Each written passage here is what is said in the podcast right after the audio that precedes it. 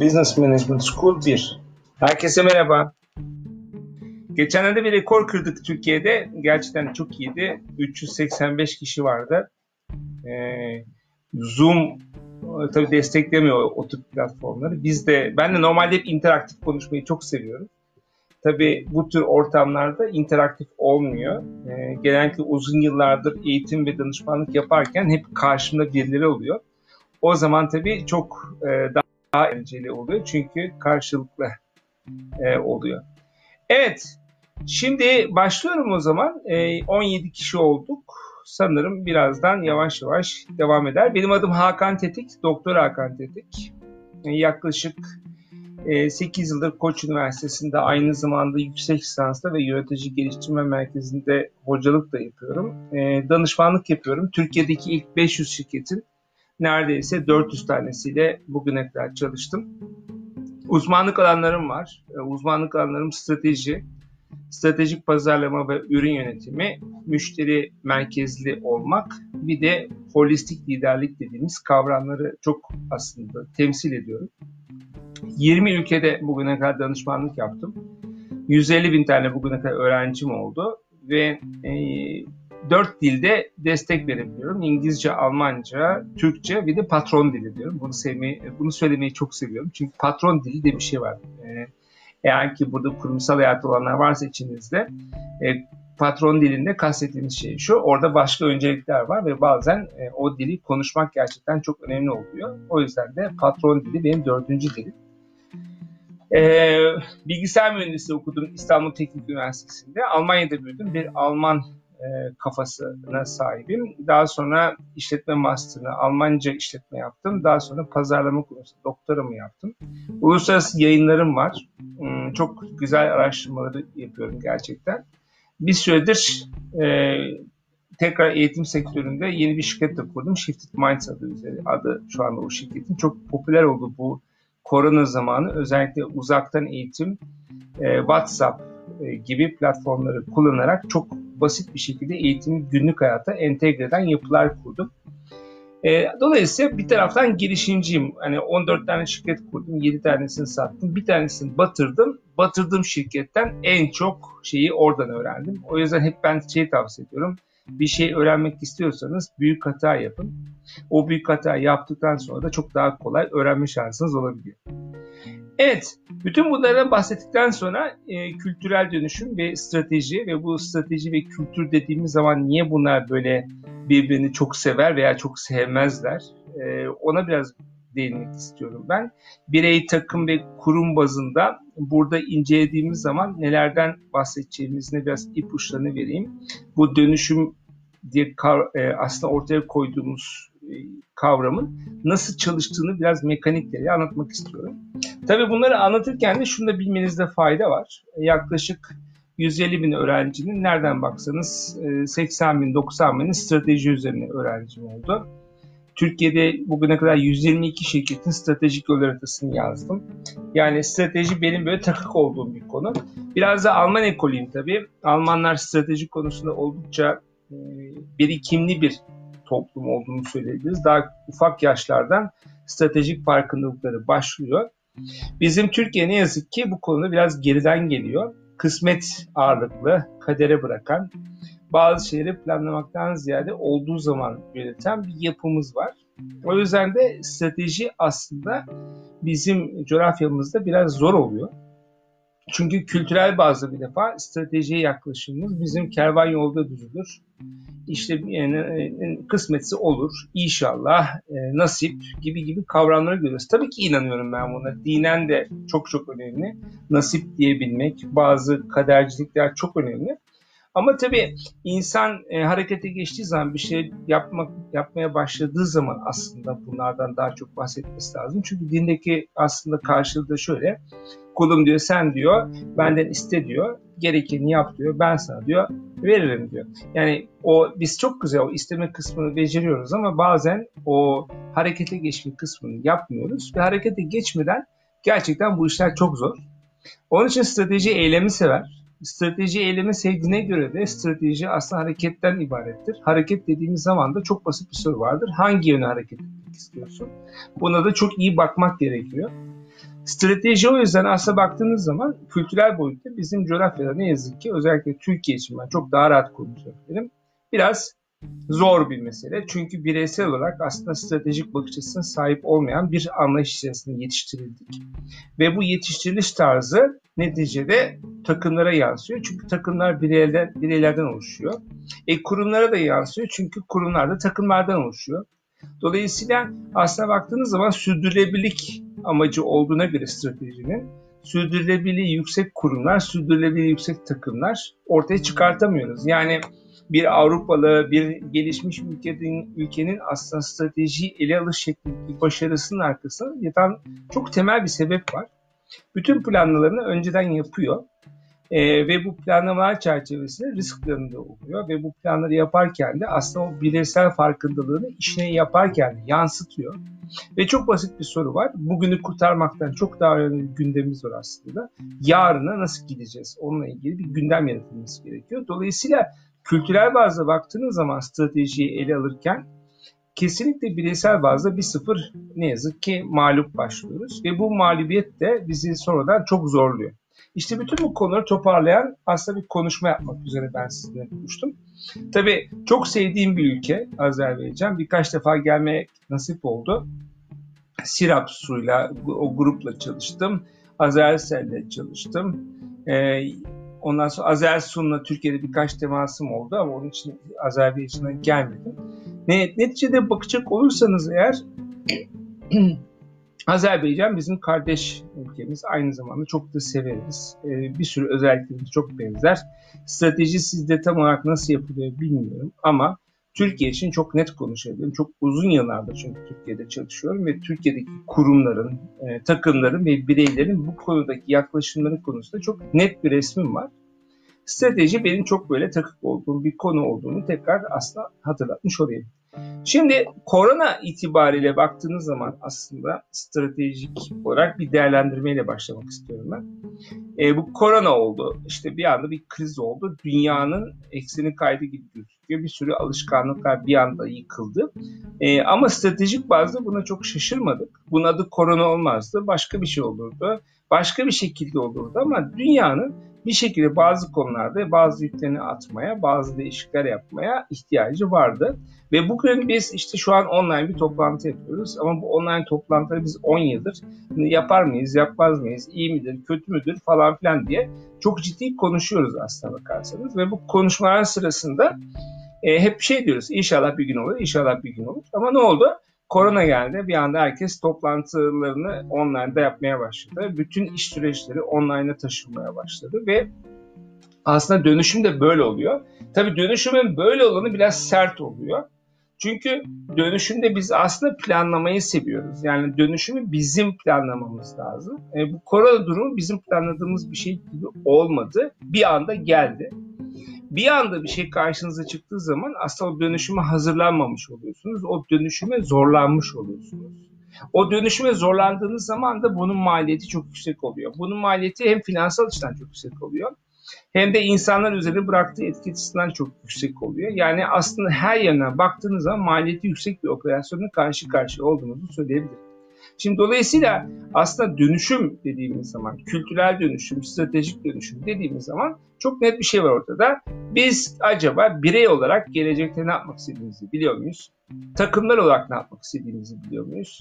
Kurumlar olarak ne yapmak istediğimizi biliyor muyuz? Böyle bir kavram var karşımızda ve bu kavramlara baktığımız zaman da evet bir yol haritası var mı? Tabii yol haritası yapmak, bir şeye aslında plan yapmak. Türkiye'de ben böyle planları yaptığım zaman şirketlerin ilk söylediği şey hocam bizim Türkiye kriz ülkesi. İşte bu ülkede e, stratejik planlama yapılır mı, dönüşüm yapılır mı, ne gerek var falan filan diyorlar. E, evet burada şunu söylemem lazım. Esas böyle ülkelerde yapılır. Çünkü e, çok değişken değişken ülkelerde, çok e, aslında her şeyin bir anda değişebildiği ülkelerde, krizlerin bol olduğu ülkelerde stratejik olarak baktığımız zaman e, değer çok daha fazla yükseliyor. Yani kriz olan yerde strateji daha çok işe yarıyor. Çünkü herkes dururken siz ne yapacağınız konusunda bir ajandaya sahip oluyorsunuz ve çatı çutur ilerlemeye devam ediyorsunuz. Bu bizim için çok önemli bir şey. E, ve ben Türkiye'de hep anlatırken şunu söylüyorum. Biz Türkiye'de ne zaman ev alırız diyorum. Herkes ev alırken ev alır.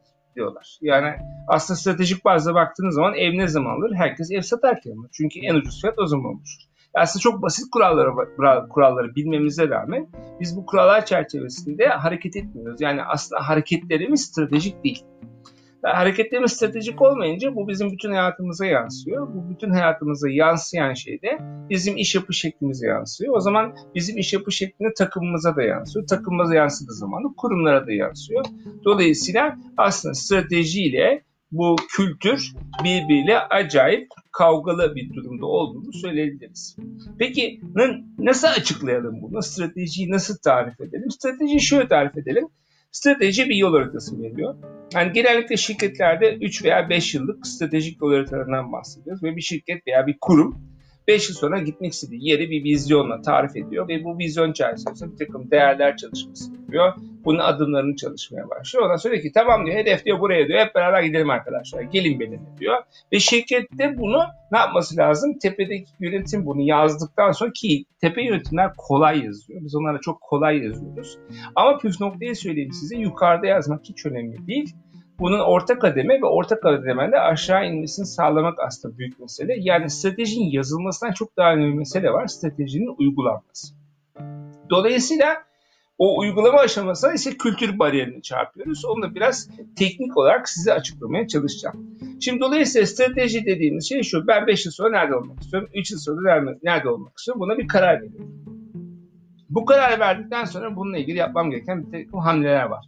Şimdi birey bazında şu anda bir sürü insan izliyor bizi. Şu anda 40'a yakın insan oldu. 40 insan izliyor. 40 tane insan çok basit bir soru cevaplaması lazım. Ben 5 yıl sonra ne olmak istiyorum? Ve 5 yıl sonra olmak istediğim şeyin aslında krizlerden bağımsız olarak biliyor olmam lazım. Yani korona oldu, başka bir şey oldu, o oldu, bu oldu. Aslında orta ve uzun vadede ben ne istediğimi biliyorsam şu anda herkes korona vah vah vah derken bir sürü insan buradan ne yapabilir? Karda çıkabilir. Yani şunu söylemeye çalışıyorum ben. Her kriz herkese kötü gelmiyor. Kriz özellikle bu krizde bile ne yapacağını bilen insanlar için bence acayip bir fırsat sağlıyor. Şirketler ve kurumlar açısından bakacak olursak da pazar payı almak için, rekabette öne geçmek için, daha önce yapamadığı bir şey yapmak için aslında kriz stratejisi olan şirketler için büyük bir fırsat sunuyor sevgili arkadaşlar. Dolayısıyla şirket diyor ki ben 5 yılda burada olmak istiyorum. Buraya çıkma, buraya gitmek için bir yola çıkmaya karar verdim. Ben bunu tren metaforuyla açıklıyorum. Yani diyorum ki bu tren bir yere gitmek istiyor ve trendeki yolcular gerçekten bu trenin nereye gittiğini ne kadar biliyor. Bu trendeki yolcular bu trenin gittiği yeri anlıyor mu? Eğer anlıyorlarsa bu trenin oraya gitmesi konusunda ne yapmaları gerektiğini biliyorlar mı? Yani buna ortak akıl diyoruz bu sefer. Stratejide ortak akıldan bahsediyoruz. Yani biz bir yere gitmek istediğimizde bütün herkesin aynı şeyi anlamasını bu konuda seferberlik olmasını ve bir ortak akıl çerçevesi herkesin buraya gitmek konusunda o kuruma yardımcı olmasından bahsettiğimizde bir stratejik ortak akıl dediğimiz bir kavramdan bahsediyoruz. Stratejiyi biz yazarken o yüzden herkesi gaza getiren bir vizyon cümleci yazarız. O stratejiyi yazdıktan sonra da bunu bir takım stratejik hedeflerle zenginleştiririz. Çünkü vizyonlar genellikle smart hedeflerden oluşmuyor. Smart hedef ne demek? Pazar payı, ciro, karlılık vesaire vesaire. Dolayısıyla stratejik hedefleri yazıyoruz. Stratejik hedefleri yazdıktan sonra da çok basit bir soru var. Bununla ilgili adımlarını nasıl atacaksın? Yani bir adım atman gerekiyor. Ve bu adımlar çerçevesinde e, adımlarını çizmeye başlıyorsun. Bunlara biz istasyonlar diyoruz stratejide.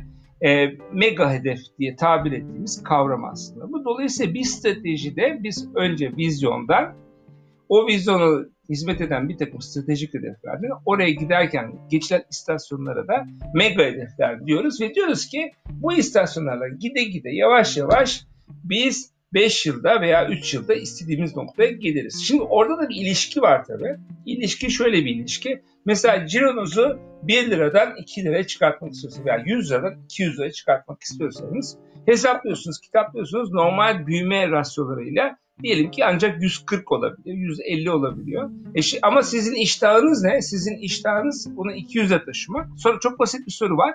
Demek ki 50 liralık bir hamle yapmanız lazım.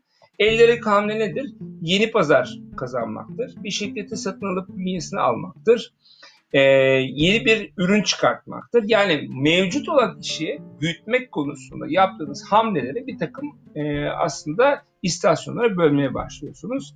Ve bu istasyonlara bir stratejide mega hedefler diyoruz. 5 yıllık bir stratejide 3 yıllık stratejide aynı şekilde 8 ila 10 tane istasyonla şirket nereye gitmek istediğini ne yapmak, yapmaya çalışıyor. Herkes anlatmaya çalışıyor. Buna yetinmiyor. Şirket bütün bundan yazdıktan sonra çünkü tepede yazıyor bunu. Tepede yazdığı şeyi aşağı indirgemesi lazım. Aşağı indirken, indirgerken aslında e, bir orta seviye çalışanlar var. Yani iş veya adam yöneten herkes diyelim onlara. Bir de operasyonel çalışan insanlar var. Bunlar aslında baktığınız zaman iş ve operasyon yönetimi, işin ve operasyonun yapılmasını sağlayan insanlar oluyor. Dolayısıyla hiyerarşik olarak üst düzeyler, iş ve adam yöneten orta düzeydeki bütün katman, ondan sonra en aşağıda da operasyonel işleri gerçekleştiren bir takım insanlardan oluşan bir yapıdan bahsediyoruz. Şimdi soru şu. Üst tarafta siz yazdınız çok yakışıklı cümleler. Vizyon, misyon, değerlerimiz, o falan filan, o biz buraya gideriz falan filan çok kolay bu. Biz bunu iki günde yazıyoruz, üç günde yazıyoruz. Sonra biraz bunu yakışıklı hale getiriyoruz. Fakat püf nokta bu değil. Püf nokta şu.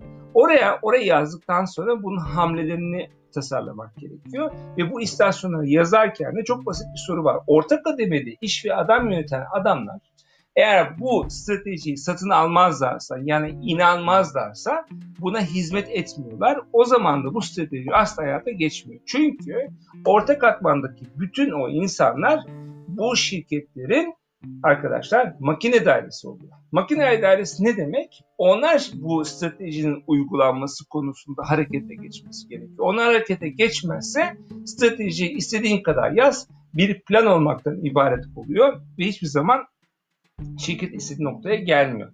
Peki orta kademedeki insanlar, iş ve adam yöneten herkesin o zaman çok enteresan bir görevi var. O da çok zor bir görev zaten.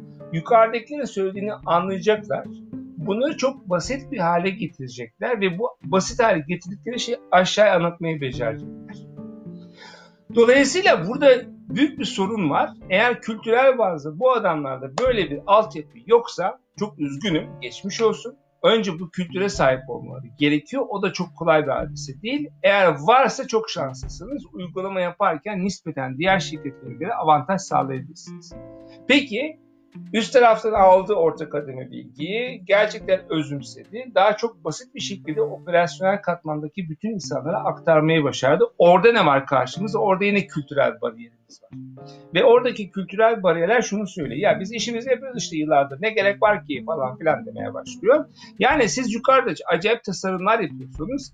Aşağıdaki bütün insanlar daha önceki iş yapış şekilleri konusunda bir öğrenmişlikleri var. Ve bu öğrenmişliklerini bozup o konfor alanından dışarı çıkıp yeni bir şey iş yapmak konusunda çok da aslında arzulu değiller. Buradaki gerçeği de göremiyorlar. Çünkü bugüne kadar ona hiç kafa yormadılar. Yani var olanla okeyler. İşler böyle devam ediyor. Yani yarın bu iş tehlikeye girer mi? Yarın benim mesleğim tehlikeye girer mi? Gibi aslında bir takım soruların cevaplarını hiç aramıyorlar. Benim çok oluyor öyle. Büyük konferanslarda karşıma çıkıyor insanlar. Ve ben işte 405 kişi olduğunda mesela şöyle bir soru soruyorum.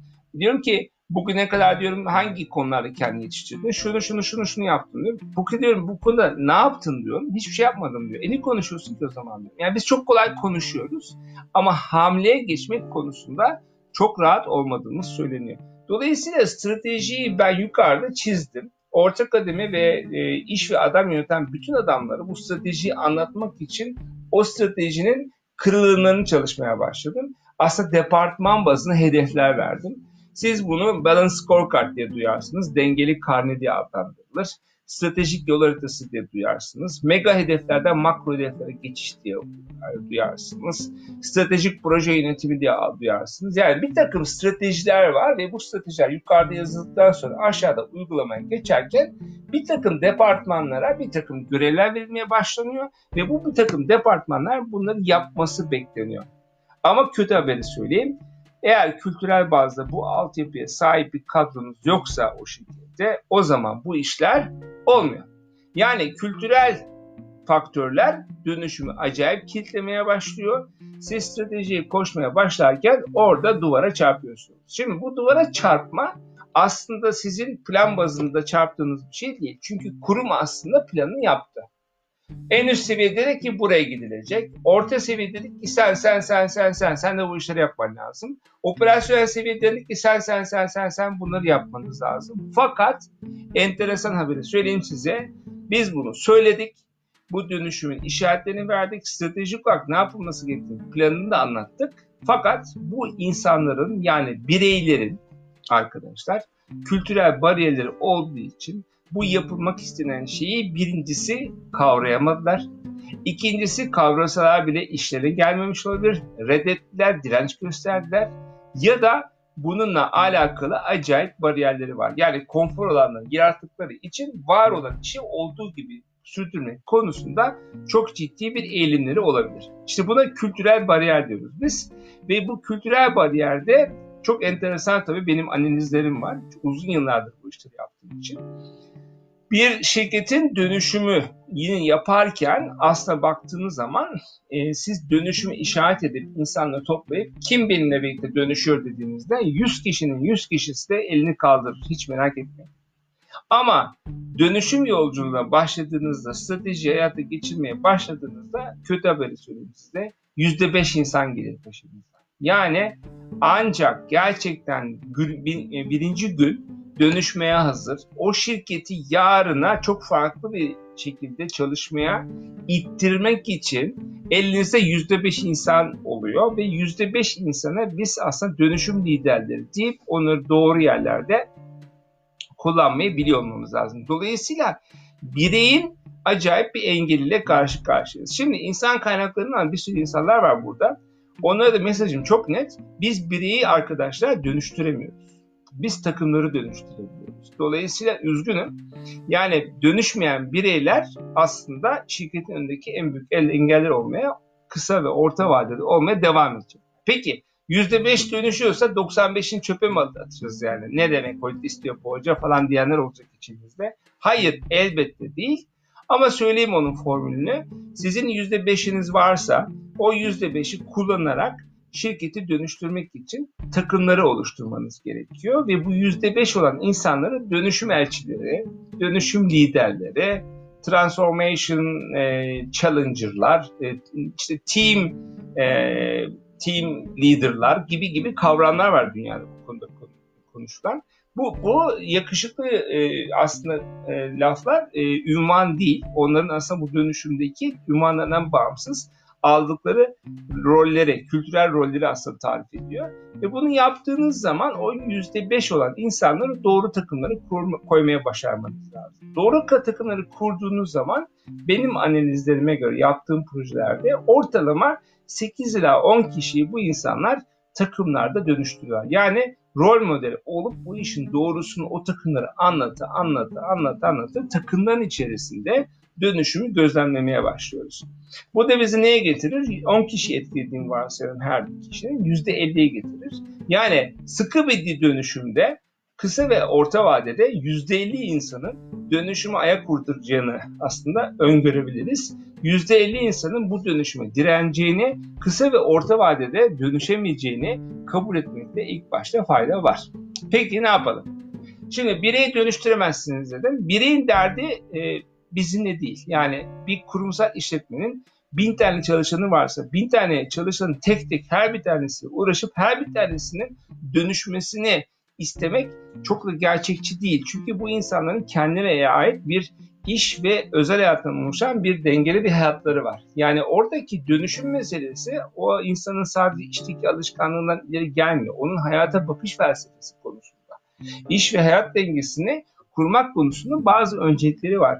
Ve o önceliklerin içerisinde eğer dönüşmek yoksa siz gerçekten yani orta çatlasanız bile o insanların dönüşümünü tetikleyemiyorsunuz. Evet yardımcı olmakla yükümlüsünüz. Özellikle HR'cı arkadaşlarımız var.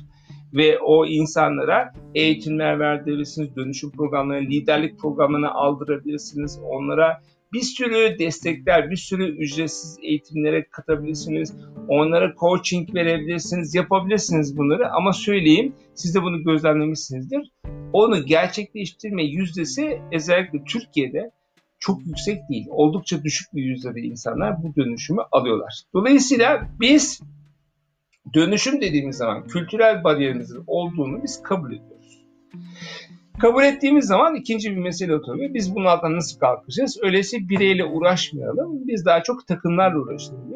Dolayısıyla biz o bireyleri tespit edip doğru takımları kurmamız gerekiyor. Doğru takımlar kurduğumuzda takımların işleyişini monitör etmek, takımları büyütmek ve takımların gücünü arttırmak stratejideki en temel felsefe olarak karşımıza çıkıyor. Bunu tabii son dönemde çok destekleyen dünyada bazı kavramlar olmaya başladı. Özellikle Dünya Ekonomik Forumu'nun açıkladığı listeyi ben şiddetle incelemenizi size tavsiye ederim. 10 tane yetkinlikten bahsediyor. Bu 10 tane yetkinlik e, önümüzdeki dönemde şirketlerde çok büyük önem arz ediyor. Onun için takım koşluğu var, bilişsel esneklik var yani resilience dediğimiz şey. İşte işine sahiplenerek yapmak var, tutku var, yaratıcılık var, o var, bu var. Yani aslına baktığınız zaman tamamen emotional taraflar artık ön. Mesela kalite e, daha önce vardı. Bu 2020 listesinde kalite yok. Bu kalitenin olmadığı anlamına gelmiyor. Artık kalite farklılaştırma değeri olmaktan çıkmaya başladı. Dolayısıyla Dünya Ekonomik Forumu'nun listesindeki 10 tane yetkinliğe baktığınız zaman çok basit bir şey gözümüze çarpıyor.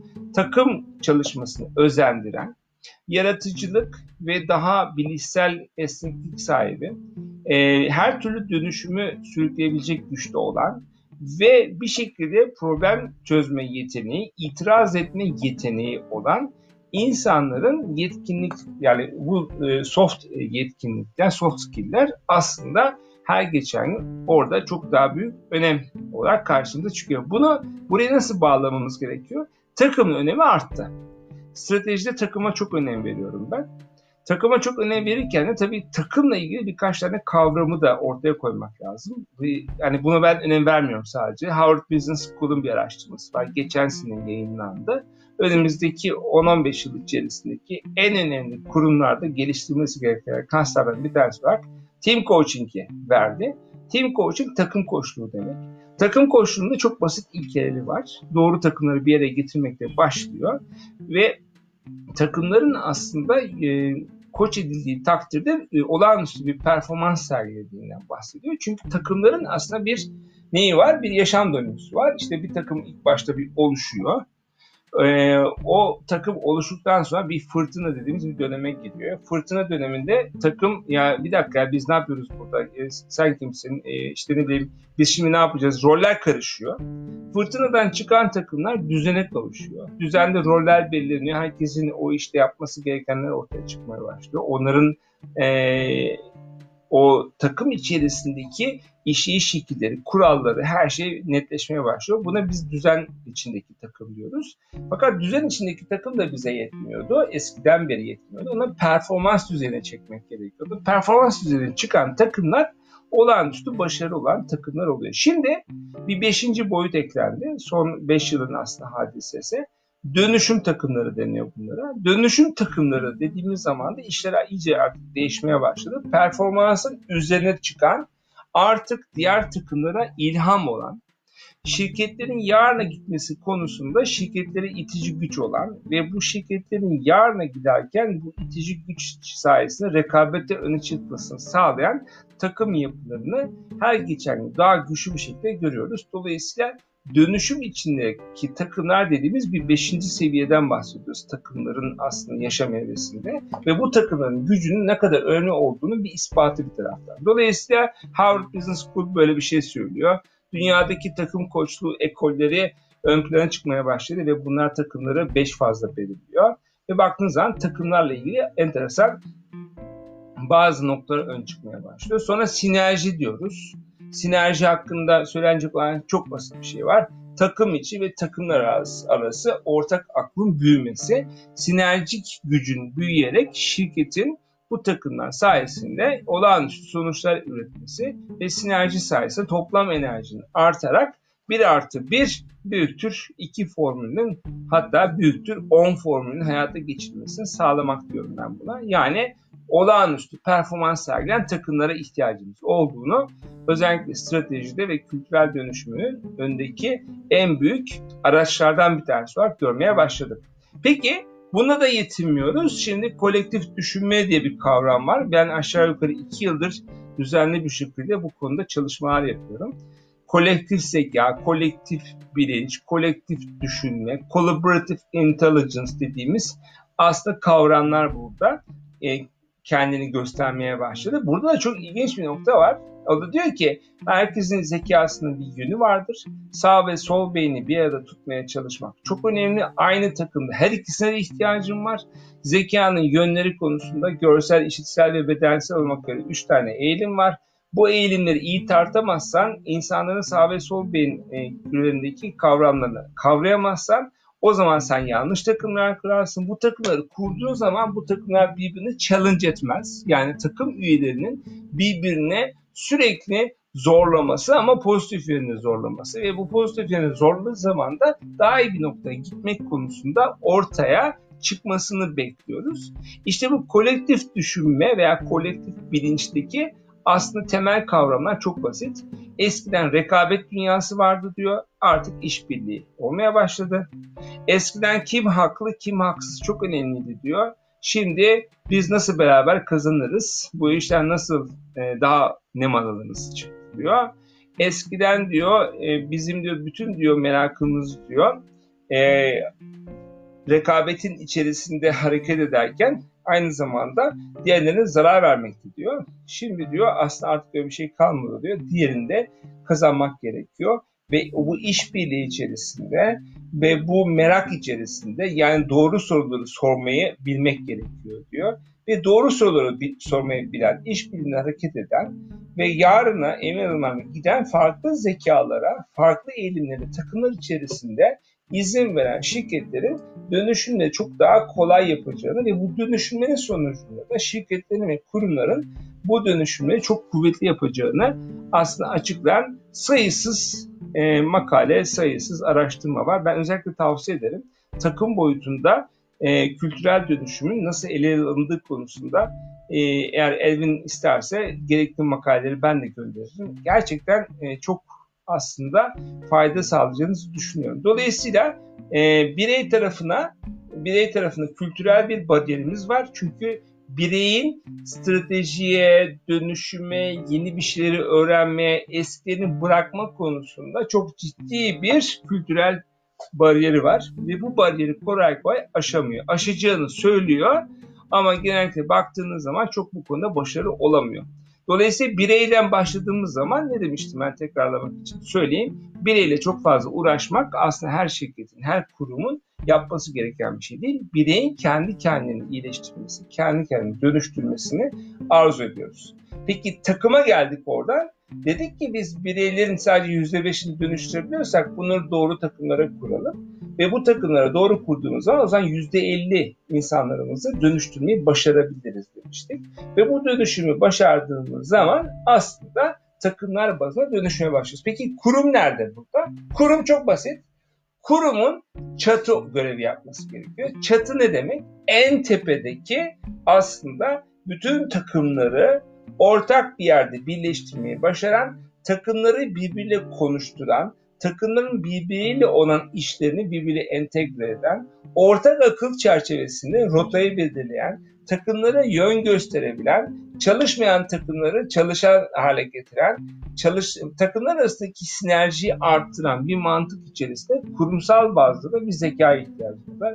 İşte bu kurumsal bazda zekayı da aslına bakarsanız üst düzey yöneticilerin aslında şirket için hazırlamış oldukları stratejik yol haritalarını biz görüyoruz. Şimdi yol haritalarının dinamiğinden biraz bahsetmek lazım orada. Herkes sanıyor ki o yol haritası çizildi. Artık bu ölümüne uygulanacak. Öyle bir dünya yok. E, tam tersi bütün stratejiler arkadaşlar hedef itibariyle kesin yazılmaya çalışılır. Ama yol her zaman dinamiktir. Çünkü gördüğünüz gibi korona geldi. Şimdi herkes en azından 3 ay es verdi. 3 ayda hiç hesaplanmayan bir takım kayıplar veren şirketler de var. Bu yüzden çok kazançlı çıkan şirketler de var. Soru çok basit. Bu 3 3 ayda hemen battıysa zaten stratejik olarak hiçbir farkındalığı olmayan bir şirketten bahsediyoruz. İstediği kadar olağanüstü bir durum olsun bu. 3 ay dayanabilmesi lazım. Stratejik farkında olan bu şirket bu 3 ayda 6 ayda neyse bunun süresi bunun finansı edebilecek olan yedek akçesini çoktan bulmuş olması lazım ve ne demesi lazım? Bir dakika tamam biz en fazla para kaybederiz ama bizim vizyonumuz, şirketimizin gücü, insanlarımız, takımlarımızı biz kazan, kazanmaya devam edeceğiz. Bunları kaybetmeyeceğiz. Bu işler düzeldiğinde biz tam gaz yolumuza devam edecek diyecek kadar bir stratejiye sahip olmamız lazım. Gördüğünüz gibi stratejide yol haritası dinamiktir. Ee, bir metaforla anlatayım size. İstanbul'da yaşıyorum ben. İstanbul'dan Antalya'ya tatile gitmek istediğinizde bir arabayla tatile gittiğinizde bu yaklaşık 750 kilometrelik bir yol demektir. Ve ben hepinize desem ki arkadaşlar bir beraber e, işte İstanbul'da atlıyoruz, bir otobüse biniyoruz, Antalya'ya şahane bir tatil yapmaya var mısınız? Yani sizi ikna etsem Antalya'ya bir tatile gitmeye, hepinizi otobüse doluştursam, sonra biz Antalya'ya gitmeye başlasak, bu bir yol haritası demektir. Vizyonu sattım demektir. Antalya'da tatil yapma vizyonu sattım demektir. Tabi vizyonu sattıktan sonra herkesin merak ettiği şey ne zaman gidiyor, ne yapılacak orada, kim kim gidiyor falan filan. Bu da yol haritasının açıklaması demektir. Ve ben sizi otobüse doldurdum. Otobüse bindik, herkes lay lay o eğlenmeye gidiyoruz, şahane falan filan Antalya'da diye de gidiyoruz. Ben Hakan Tetik olarak, direksiyonu kullanan adam olarak Antalya'ya 50 kilometre kala diyorum ki kendi kendine boş ver Antalya'ya diyorum. Ben de Çeşme'ye gidiyorum. Çeşme çok eğlenceliymiş diyorum. Şimdi bakın stratejide bu işte buna izin vermiyoruz. Yani orada çok basit bir soru var. Hakan Tetik bu kararı artık tek başına vermeyecek. Kurum olarak sorumlu. Neyden sorumlu? Bütün otobüsteki insanların nereye gidildiğine e, onlara anlatmaktan sorumlu. Onların sorumluluğunu taşıyor. Çünkü onlara bir söz verdi. Antalya'ya gidiyoruz efendim. Otobüsteki bütün yolcular Antalya'ya gitmek için bir hazırlık yaptı. Ve bu Antalya'ya giden insanlara bu fikri sattı ve herkes ona göre çalıştı. Herkes ona göre hazırlandı. Herkesin mayası, kıyafeti ona göre. Fakat Hakan Tetik tamamen keyfi olarak Antalya 50 km dedi ki boş ver abicim dedi ya ben de Çeşme'ye gidiyorum. Şimdi bu kurumsal olarak stratejide asla yapılmayacak olan bir hata. Çünkü bunun iki tane çok büyük e, şeyi var, sonucu var. Bir tanesi sen Çeşme'ye gitmeye karar verdiğinde otobüsteki bir sürü insan oraya gitmek istemeyebilir. Onları sorman lazım. Ben Antalya'dan vazgeçtim. Çeşme'ye gideceğim. Benimle Çeşme'ye de gitmeye var mısınız demesi lazım. Bu bir kurumsal sorumluluk.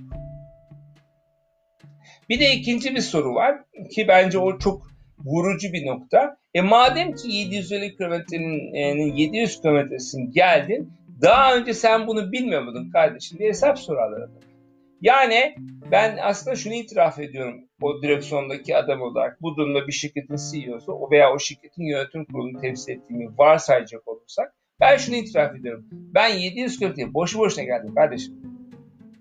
Ve 700 kilometre boyunca harcadığım bütün mazot, harcadığım bütün zaman, harcadığım bütün efor, arkadaki insanlarla olan iletişim hepsi boşa gitti. Çünkü ben bir anda karar verdim ve küt diye çeşmeye döndüm. Dolayısıyla aslında ben bir takım kaynakları çöpe attım. Soru şu ki bu çok büyük bir soru. Çeşmeye gitmek için hala kaynağım var mı? Dolayısıyla kurumun rolü, kurumun rolü buradaki şoför gibi davranmamak. Kurumun rolü şu. Kurum e, işletmedeki herkese, birey ve takımlara nereye gittiğini çok iyi anlatır. Sürekli olarak onlarla iletişim kurar her iletişim kurduğunda tahsis etmesi gereken bir tane şey var kültürel dönüşümde. Bunun adı güven arkadaşlar. Güven tahsis edecek. Yani eğer o işletmede insanlar birbirine güveniyorsa o şirketteki şu, o şirket güvenilir demektir. Güvenilir bir şirkette çalışan insanlar birbirlerine güvenirler. Birbirine güvenen insanlar iş yaparlar. Birbirlerinin sırtlarını sırtlarını desteklerler ve inanılmaz böyle zamanlarda özellikle kriz zamanlarında en az yer alan şirketler olduğunu söyledi. Dolayısıyla kurumun görevi kültürel bazda, kültürel bazda diyorum bakın altını çiziyorum. Güveni vazgeçilmez olarak inşa etmesi gerekiyor. Yani bu şirketin DNA'sında eğer güven varsa bu tip durumlarda özellikle dönüşümde ve bu tip krizlerde aslında dönüşmesinin çok daha kolay olduğunu söyleyebiliriz. Ondan sonra başka kültürel değerlere bakması lazım.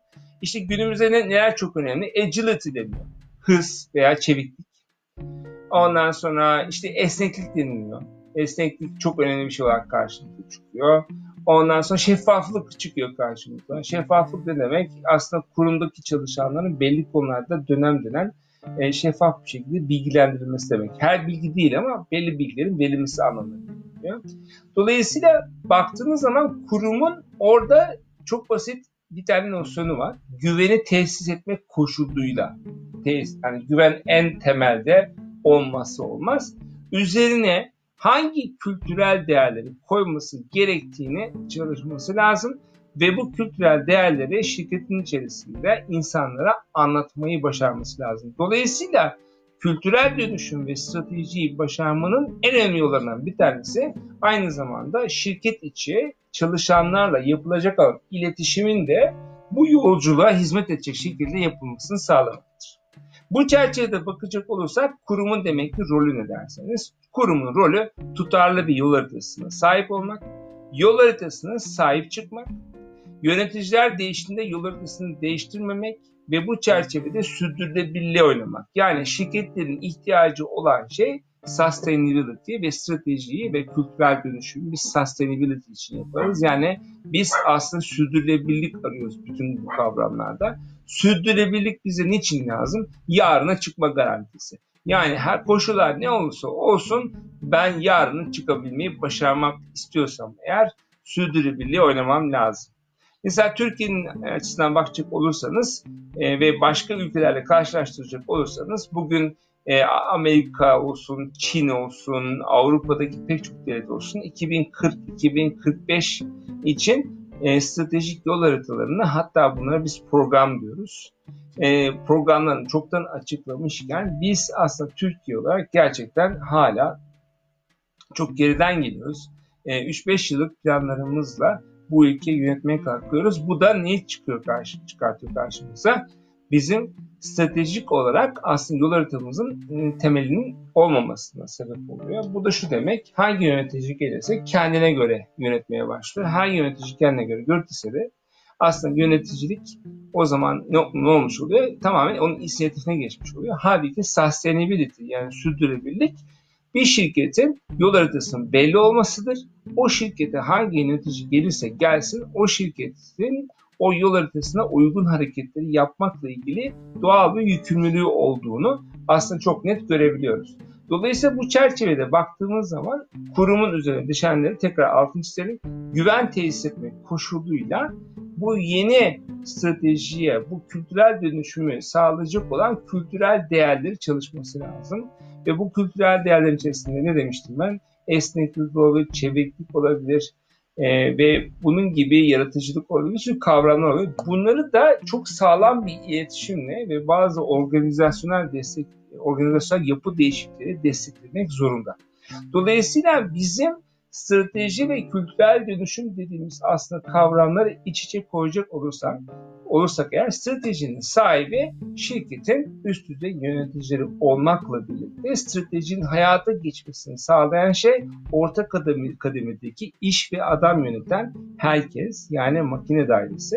Ve bu stratejinin e, operasyonel bazı hissedenler şirketin operasyonel çalışanları ve hepsini ilgilendiren çok önemli durum bunların bu kültüre ne kadar ayak sağ ayak uydurabileceği ve bu bütün şirketin bütün kademelerinde stratejiye ve bu dönüşüme kültürel bazda nasıl destek verileceği çok basit bir insan kaynakları sorusu. İnsan kaynakları sorusu diyor neden buradaki entelektüel sermayeyi doğru yönetmezseniz de strateji hiçbir zaman yerini bulmayacaktır. Dolayısıyla doğru insanların gemide olmasını sağlamak, o insanları doğru şekilde çalıştırabilmek, ortak bir hedef çerçevesinde hem o insanları hem o takımları hem o takımlar arası sinerjiyi yakalamak, ortak bir yol haritasını çizmek konusunda insan kaynaklarına çok ciddi bir görev düşüyor ve bütün bu dönüşüm projelerinde biz bu insanları çok çok önemsiyoruz ve bu çerçevede bakacak olursanız strateji ve kültürel dönüşüm dediğimiz zaman aslında birey, takım, kurum ilişkisini e, buradan alabiliyoruz. Evet, ben biraz da soru cevaplandırmak istiyorum. Bir 10 dakikam var. Soru cevaplayacak, e, cevaplamak için de e, bana yazabiliyorsunuz diye biliyorum. Sorusu olan var mı diye yazayım şuraya.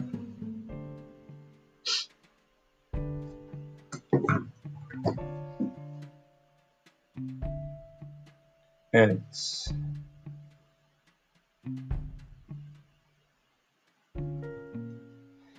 Bu e, sorular gelene kadar ben çok kısa da şu konuda e, çok önemli e, kavramda e, evet güzel bir soru geldi. Aykut Bora abimizden geldi. Strateji yaparken krizleri nasıl öngörmeliyiz? Şimdi krizleri öngöremeyiz. Yani krizleri öngörürüz, ihtimallerini öngörürüz. Ee, ve aslında bu ihtimaller var ve bu ihtimaller olmasına rağmen biz yani e, her şeyi öngöremeyeceğimizi kesin olarak e, ka- kabul etmemiz lazım. Aslında biz olasılıkları satın almalıyız. Olasılıkları satın alırken, alırken de çok basit bir kavram. Bak şimdi koronaya bakacak olursak biz yıllardır dijitalleşmeden bahsediyoruz. Dijitalleşmenin yanı sıra biz insan kaynaklarının artan önünden bahsediyoruz. Şirketlerin iş modellerinde revizyona gitmesinden bahsediyoruz. Verimsizliklerin ortadan kaldırılmasından bah Bakın bundan hepsi hepsinden bahsediyoruz zaten. Yani buna bahsetmediğimiz şeyler değil. Ama bunları e, mesela benim yabancı ilaç şirketleri var Türkiye'de çalıştıklarım. E, korona oldu. Biz bir hafta bir yattık. İkinci hafta çatır çatır hepsiyle eğitime başladık sevgili arkadaşlar. Çünkü onlar zaten böyle çalışmaya başlamışlardı. Dolayısıyla onları kriz çok fazla etkilemedi ve bu etkili etki az, e, onlarda az olmasının sebebi onların aslında krizde yaşanacak olan senaryoları daha önceden aslında yaşamaya başlamış olmaları. Dolayısıyla ve baktığınız zaman mantık çok basit bir, bir mantık var. Siz öngöremeyebilirsiniz fakat siz eğer farklı senaryolarda başınıza gelebilecek olan şeyleri eğer tahmin ediyorsanız bu tahminler doğrultusunda kaslarınızı güçlendirirsiniz. Kas ne demek? Yani ben ortamda e, eğer bir pazarda bir rekabette bir değişiklik meydana gelmeye başlarsa ben hangi kaslarımı güçlü tutayım ki orada ortam değiştiğinde ben hemen sağ yumruğumu sol yumruğumu yani nasıl kullanacağımı çok iyi antrenmanını yaparsam o zaman çok basit bir kavram çıkıyor karşımıza. Aslında stratejiyi öngörmemiş oluyorum ama olağanüstü krizlere çok hazır olduğumu söyleyebilirim. Dolayısıyla öngörmek çok kolay değil. Koronayı kimse bu kadar öngörmedi. Başka şeylerde öngörülebiliyor. Bir gün bir anda birisi delinin biri bir yere bir tane bomba atıyor ve dünya sarsılıyor. Dolar bilmem ne oluyor falan filan. Yani bunlar yeni şeyler değil. Onu söylemeye çalışıyorum. Yani korona bunun en şiddetli hali. Biz sürekli e, çalışıyoruz bu konularda. Mesela VUCA diyorlar. VUCA dünyasından bahsediyor biliyorsunuz. İşte volatility, uncertainty, complexity, ambiguity denilen dört tane kavram var. Bütün dünya işte beş yıldır bunu konuşuyor. E bana da soruyorlar şimdi VUCA ve strateji ilişkisi çok iyi bildiğim bir ilişki. Ama şunu diyorum, Türkiye için yeni bir şey değil ki bu yani. Zaten biz VUCA'yı hep yaşıyorduk. Tek farkı var, şu an dibini yaşıyoruz. Yani dolayısıyla baktığınız zaman e, aslında zaten birçok şeyin değiştiği o ve her şeyin bir anda e, karıştığı bir ortam söz konusuydu. Püf nokta şu, hazır olanlar kazanıyor. Evet güzel bir soru daha var. Kültür strateji kahvaltıda yer mi? Yer. Zaten e, onu anlattım. Ama yememesi için ne yapmak gerekiyor? Onun da aslında sinyallerini verdim. E, Peter Drucker'ın çok güzel bir lafıdır. Kültür strateji kahvaltıda yer. Yani siz plan yaparsanız günü çok iyi geçireceğinizi düşünürsünüz. Şahane bir kahvaltı hazırlarsınız ama kültürünüz buna yatkın değilse o kahvaltının da kıymeti olmaz, o günün de kıymeti kalmaz e, ve strateji orada mındar olur. Yani aslına baktığınız zaman e, kültür stratejinin en büyük engel. O yüzden bugün size anlatırken e, stratejiyi kültürel dönüşümle birleştirirken e, buna çok dokunmak istedim. Çünkü e, buradaki asıl mesele sizde insan. E, kültür de insandan geliyor. Yani orijini insan. Ve ne yazık ki e, çok zor oradaki kültürü değiştirmek. Benim yeni kitabım çıkacak işte onunla çok yoğun çalışıyorum ben. Unlearning yeni kitabın adı. Yani bildiklerinizi nasıl bırakırsınız? E, ve dün ismini koydum. Her gün yeniden öğrenmek dedim kitabın adına. Yani şöyle bir dünyada yaşıyoruz. Her gün yeni bir şey öğreneceğiz her gün yeni öğrendiğimiz şeyi eskisinin üstüne yazmayı da bileceğiz. Yani eskisini yok etmeyi de bileceğiz. Yani eskiyi bırakabileceğiz. Bildiklerimizi bırakacağız. Onun yerine yeni bir şey koyacağız. Ertesi gün yeni bir şey koyacağız. Ertesi gün yeni bir şey koyacağız ki ancak o zaman biz ne yapabiliriz? Eskiden bildiklerimizi unutabiliriz. İşte bu da ne demek? Kültürü yenilememiz gerekiyor sürekli. Yani kültür e, eğer ki eski iş alışkanlıklarına sağlam bir şekilde bağlıysa ve iş yapış şekilleri o eski alışkanlıklara sürdürmeye devam ediyorsa strateji çıtır çıtır kahvaltıda yer. E, ama güzel bir ilave yapayım. E, kültürü mesela iyi olan şirketler var. Mesela diyor ki şirket biz çok köklü bir şirketiz. İşte e, şahane bir şirketiz. E, bombastiyiz, fantastiyiz falan filan. E tamam köklü şirket olmak bir kültür değil. Köklülükle birlikte gelen alışkanlıklara bakmamız lazım. Acayip alışkanlıklar gelmiş olabilir. Mesela çok eski konvansiyonel iş yapış modelleri olan bir şirketse istediği kadar köklü olsun. Köklü olmak onu kurtarmıyor artık. Çünkü devasa şirketler yok oluyor. Yani köklülük değil burada aradığımız şey. O kökler aslında ne kadar derinse aslında onları kazıyıp yeni bir şey çıkartmak da bir o kadar zor oluyor. Dolayısıyla bu çerçevede baktığınız zaman alışkanlıklar aslında ne kadar köklü değilse bir şirketin dönüşümü de o kadar kolay oluyor. Dolayısıyla kültürü nerede değiştirmek daha kolay sorusunun cevabı normal koşullarda yeni şirketlerde henüz kültürler çok kök tutmadığı için onları değiştirmek daha kolay. Ama şahane şirketler var tabii eski olmana rağmen. Eski şirketlerde de bazen yenileşme hareketlerini görüyoruz. O zaman o şirketler gerçekten yenileniyor. Yenilenirken aynı zamanda çok önemli bir başarı imza atıyorlar. Kendi kültürlerini yeniyorlar. Buna da konferanslarda verdiğim çok önemli bir sözle aslında ilavede bulunayım. Ee, bunu sordukları zaman bana şey diyorlar. Hocam bizim şirket çok zor dönüşür. Ben de hep şunu diyorum. Bir güne dönüşür. Nasıl yani hocam diyorlar. Diyorum ki CEO'nuz kaç yaşında diyorum. Diyorlar ki 60 yaşında. Diyorum ki bir sonraki CEO kaç yaşında olacak biliyor musunuz diyorum. Hayır diyor. 40 veya 45 yaşında olacak. Nasıl yani diyor. E çünkü diyorum o anlamıyor artık orayı. Yani yenileri gelecek. E yeni CEO gelince o CEO yeni gel- geldiği zaman bir günde yeni iş alışkanlıklarını getirecek. O CEO yeni iş alışkanlıklarını getirdiği zaman bir anda şirket kültürel bazı dönüşmeye başlayacak ve bingo bilin bakalım kimler kaybedecek. Bireysel bazda kendini dönüştüremeyenler kesinlikle oyun dışında kalacak.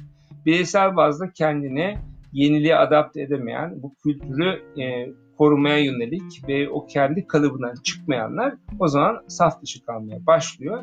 Ve bunlar tabii takımların içerisinde yer aldığı için de takımlarda da o zaman biz sinerji yaratamamaya başlıyoruz. Dolayısıyla kültür aslında çok boyutlu ama için içinde insanın en çok yer aldığı fakat insanda bireyden çok takıma önem verilmesi gereken bir mevzu olarak karşımıza çıkıyor sevgili arkadaşlar. Evet, başka soru var mı?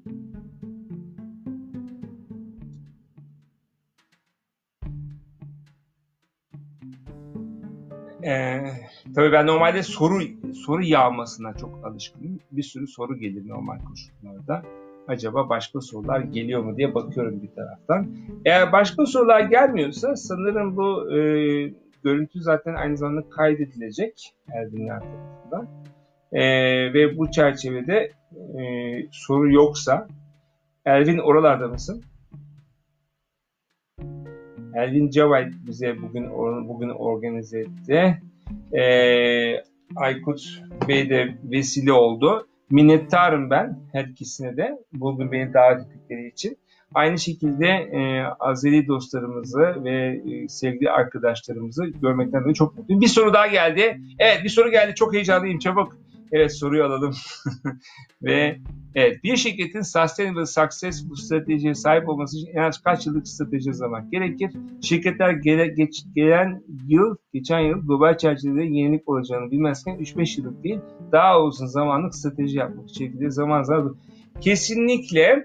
Şimdi aslında onun ben ipuçlarını verdim. E, şirketlerde stratejiler arkadaşlar 5 yıllık yazılır. Eğer ki pazar çok değişkense, şirkette de anormal bir dönüşümden bahsediyorsak 3 yıllık yazılır. Fakat bakın 3 yıllık veya 5 yıllık yazılmasını bir kenara bırakın. Ben buna niyet mektubu diyorum. Niyet mektubu ne demek? Şirket aslında bir yere gitmeye niyet ediyor demek. Ve bu niyet çerçevesinde ortaya bir 3-5 yıllık bir strateji yazıyor. Ama 3-5 yıllık strateji şu demek aslında. 3 veya 5 tane bir yıllık operasyonel plan demek. Dolayısıyla biz 3 yıl sonra, 5 yıl sonra gideceğimiz yeri çok iyi biliyoruz. Ama mesela 2020'de yapmamız gerekenleri 2020 içerisinde operasyonel bazda planlıyoruz. Ve bu çerçevede baktığımız zaman e, o ilerisini görüyoruz. Ama ilerisini görürken bugün bazı hamleler yapıyoruz. İşte burada operasyonel dünya ve stratejik dünya çakışmasından bahsediyorum ben. O da şu. Mesela ben bugün için iyi bir şey yapıyorum. Bu yılı kurtarıyorum. Ama bu yılı kurtarırken aslında sonraki yıllarda bir şeyleri kaybediyorum. Dolayısıyla benim hem bu yılı çok iyi planlamaya ihtiyacım var. Hem de 3. ve 5. yılda gitmek istediğim yeri görmeye çok ihtiyacım var. Çünkü o zaman ben bugünü planlarken, bu yılı planlarken, bu yılın detayında bazı işleri yaparken neyi nasıl yapmam gerektiği konusunda stratejik kararlar aldığımda sadece bir yıllık bir referansa değil 3 yıl 5 yıl içerisinde gitmek istediğim yerleri referans alan bir takım stratejik kararlar alabilirim. O zaman da daha sustainable hale geliyorum. Yani sustainability şu demek. İleride gittiğin yer konusunda gerçekten stratejik kararlarını bir stratejik eksende verebiliyor musun demek. Bunu yapabiliyorsan sustainable oluyorsun. Ama tekrarlıyorum sen 3 yıllık bir strateji yazdın. Korona çıktı, alt üst oldu, o oldu, bu oldu. Dünyadaki bütün teknoloji alt üst etti ama sen diyorsun ki ben buraya geçeceğim hala falan. Onu de, ondan bahsetmiyorum. Eğer olağanüstü dönüşümler olduysa ve artık senin stratejin geçersiz olduysa yeni bir strateji yazarsın. Ama eğer belli şeyleri yönetebilecek durumdaysan o zaman yeni strateji yazmazsın stratejiyi diline yazmak yerine yolunu değiştirirsin. Ben buna niyet mektubu diyorum o yüzden. Strateji bir niyet mektubudur. Yani bir yere gitmeye niyet edersiniz ve bu yolda gerektiğinde yol değişikliği yaparsınız. Ama gitmek istediğiniz yere yine de gitmeye devam edersiniz. Bazı stratejiler kültüre uymazsa ve bu strateji çok önemliyse hangisini seçmemiz gerekiyor? Uf, çok kazık bir soru. Şimdi mesela bir örnek bir şirket diyor ki biz bir aile şirketi geleneğinden geliyoruz. Yani diyorlar ki bizim kültürümüzde aile gibi olmak var. Tamam Yani biz birbirimizi çok severiz, aile gibiyiz, biz ailece görüşürüz, işte biz birbirimize çok değer veririz falan filan. Evet, aile gibi bir e, şirketiz ve bu aile değeri bize çok önemli. Şimdi bakın bu kriz zamanlarında çok işe yarıyor. Geçmişte de çok işe yaradı ama günümüzün dünyasında aslında aile kavramından çok daha profesyonel bazı kavramlara ihtiyaç var. Yani şirket aile değerlerini bir şekilde başka bir şeye dönüştürmesi gerekiyor. Yani mesela daha human sense bir şirket olabiliriz ama aile değiliz. Yani biz insana çok değer veririz. Evet ama aile değiliz artık demek için birkaç fırın ekmek yemesi gerekiyor o şirketlerin.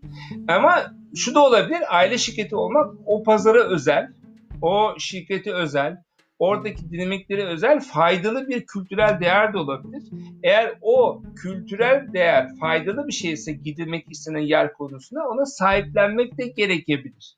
Yani siz nereye gitmek istiyorsanız gitmek istediğiniz yöne hangi kültürleriniz hizmet ediyorsa onları büyütün, güçlendirin. Hangi kültürler sizin oraya gitmek konusunda önünüzde engel olmaya başlıyorsa o kültürleri ne yapmanız lazım? Gerçekten ortadan kaldırmak için çok ciddi bir transformasyona girmeniz lazım. Ve bunu e, birey, takım ve kurum bazında çok iyi bir iletişim planını desteklemeniz lazım. Ve bu e, kültürel dönüşümü yapmazsanız e, gerçekten şirketin zor durumda kalacağını da hesaplamanız gerekiyor. Dolayısıyla kültür çok önemli. İşte böyle. Ee, bazı stratejiler kültüre uymazsa ve bu strateji çok önemli. Hangisini? Ee, diye aslında onu anlatmaya çalıştım. Aslında biz, ben şunu söylemeye çalıştım. Ee, kültürle strateji birbirine uymaması diye bir şey yok. Yani e, şirketin gitmek istediği bir yön var. E, şu da olabilir. Ben minik şirketim. Aile değerlerine çok sahip çıkması, çıkmak istiyorum. Bu aile değerlerine çok sahip çıkarak ben bu halimi böyle devam ettirmek istiyorum. O zaman zaten e, var olma strateji, strateji yaparsınız. Gittiği yere kadar gider bu şirket. Ben bundan bahsetmiyorum. Çünkü ben tam tersini e, iddia ediyorum. Ben diyorum ki insanlar e, şirketler var olun korumak için bir yere gitmek zorundalar zaten. Dolayısıyla e, stratejiyle kültür birbirine uymazsa o şirket bir yere gidemez. Kendinize çok iyi bakın. Bana bu fırsatı verdiğiniz için çok teşekkür ederim. Bütün sevgilerim sizinle olsun. Görüşmek üzere. Selamlar Kuzey Azerbaycan'a ve kendinize çok iyi bakın. Teşekkürler Tarık herkese.